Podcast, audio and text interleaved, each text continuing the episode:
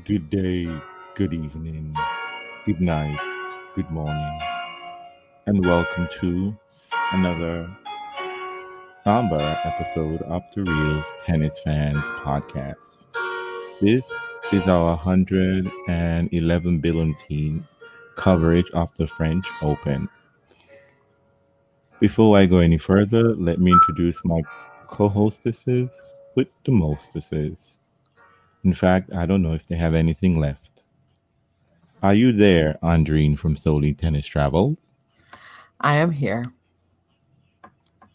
Are you there, Janina from Foreign, Ohio? Barely. Well, I'm here in body, but certainly not here in spirit. For the 2020 and 20 French Fall Open. So, ladies, what can we say? I mean, should we eulogize this whole ep- episode? I think yes, that's for the best. Should we forget it even happened? Death is often so painful. Is it even worth remembering?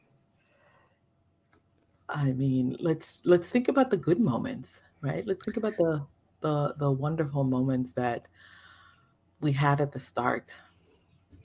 We didn't have any. I'm sorry. I, I I, didn't don't know what know you the, saw. I thought the Australian Open was cancelled. Or is it just I cancelled it in my mind? Well, there was so much promise at the start of the French. Serena showed up looking like she was ready to do some damage. Um, I never trust Serena after the US Open, so it's false. Oh, there were so many pleasant moments. There were so many pleasant opportunities. Um, let's be honest. No. French crowd. I, that was my positive. The French crowd was not there to be, the lack of a French crowd. yeah, No to be an asshole. French bastards. You know, they're just Fair enough. they, they just love to be the heel of tennis. If you ask anyone, yeah, the lack of a French crowd was probably a plus. Um, but you know what was missing, and I, I I felt sad about it. Uh, there was no dynamism at the French this year. No sense of like lightness, energy, spark. it all Champagne. it all smelled like pumpkin latte to me. If you ask me, Oh dear me, dear me, dear me. It breaks my heart. I'm you're from far in Ohio, but still, we're gonna forgive you that you are into pumpkin latte, but it smelled like pumpkin spice all the way from the draw ceremony to right now. I, I I had pumpkin latte for breakfast. Forgive me. Like I said, she's from far in Ohio, Mm. so Well, so the women's final. Oh Lord Jesus, I didn't watch one single point. This mean- just seems so pointless to me. This entire tournament.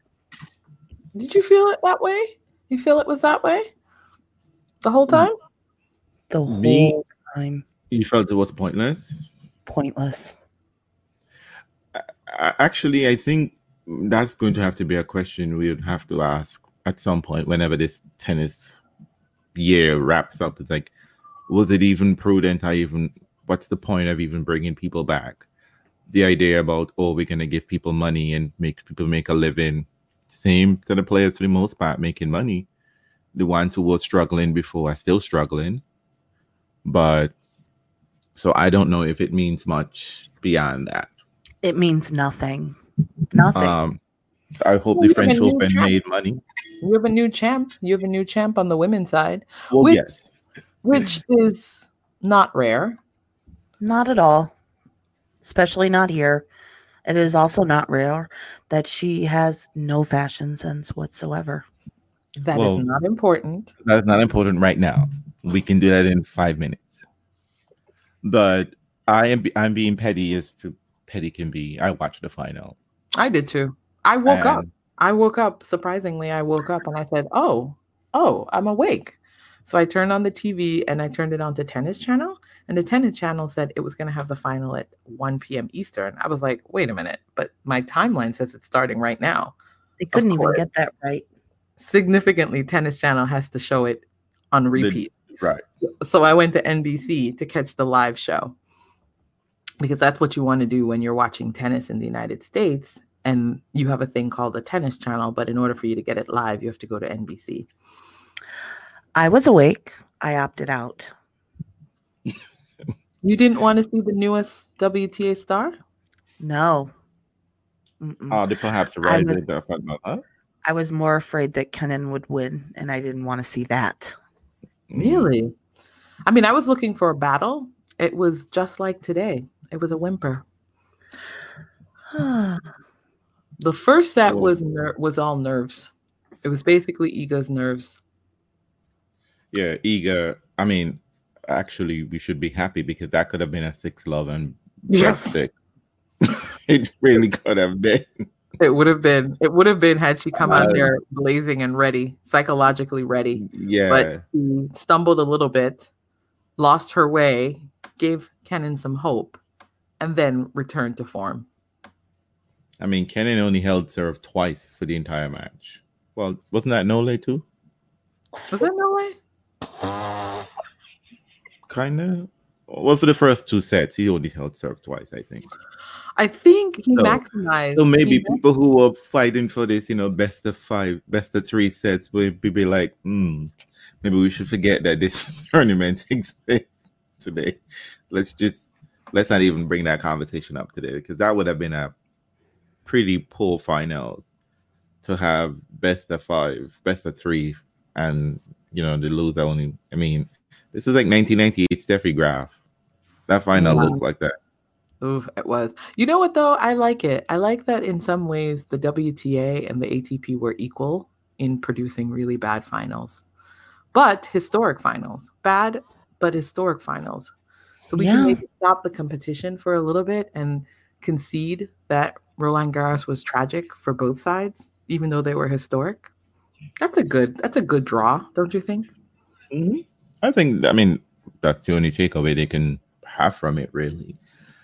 I mean, on the men's side, it doesn't even say anything because the man who's won 12 titles won 13 titles any time of year. So, I mean, it, what does that conclude anyway? The same two sets of people got to the final. So, but I think on the women's side, I think that's where it's much more exciting. And I think much more of a story can be drawn from that.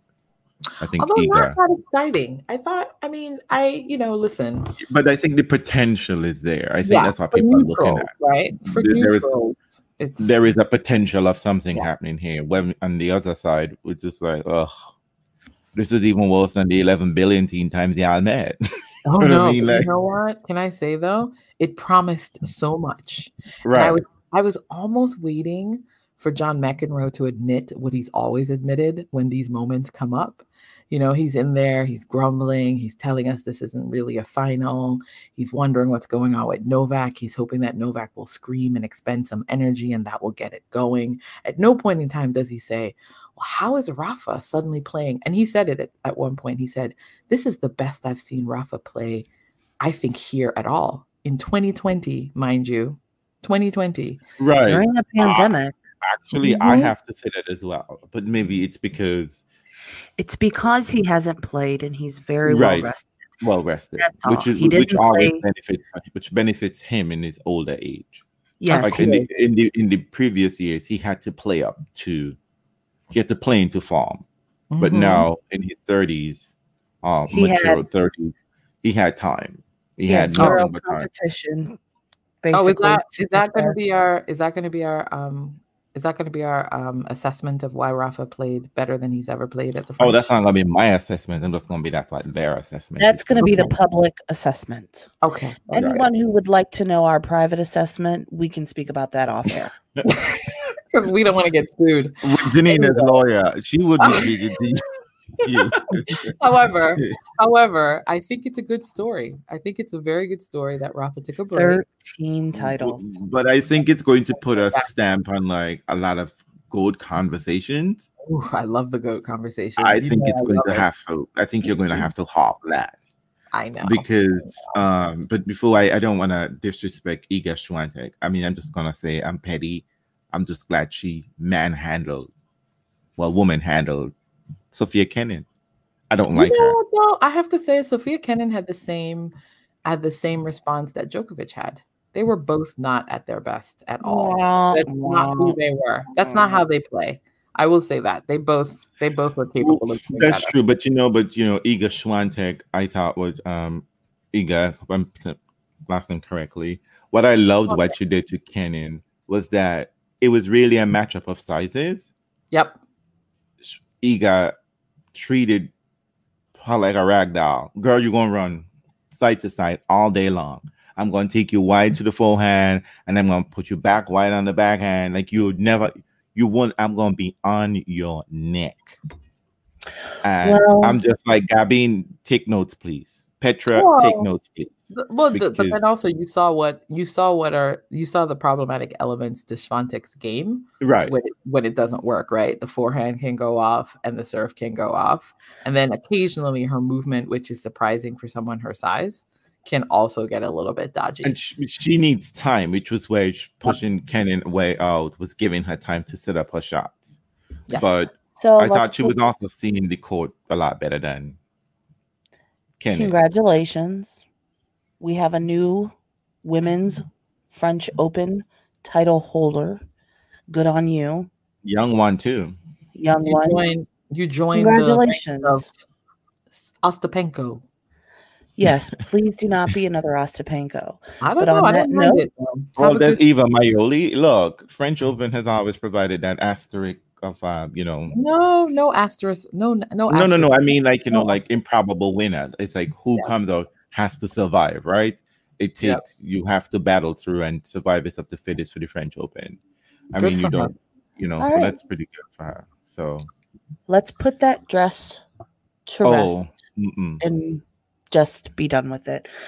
Well, first of all, before Congratulations. we even get to the Don't dress, can I wear that just say, ever again. Iga, um, girl, somebody should have helped you with makeup and hair, All of it. all of it. I know. I'm surprised Janina didn't say anything, and I'm mad that I had to point that out. So, Janina, get your head in the game. I mean, the dress was just too much. I couldn't even The focus fit, on the it. form, it was just the color was off. That was I was trying to find a retro kitchen curtain stripe thingy, but I couldn't find it anywhere on Google. So that's what it really reminded me of. It really did look like curtains. Yes. So All right. Moving on to that men's final. Rafa All right. wins again.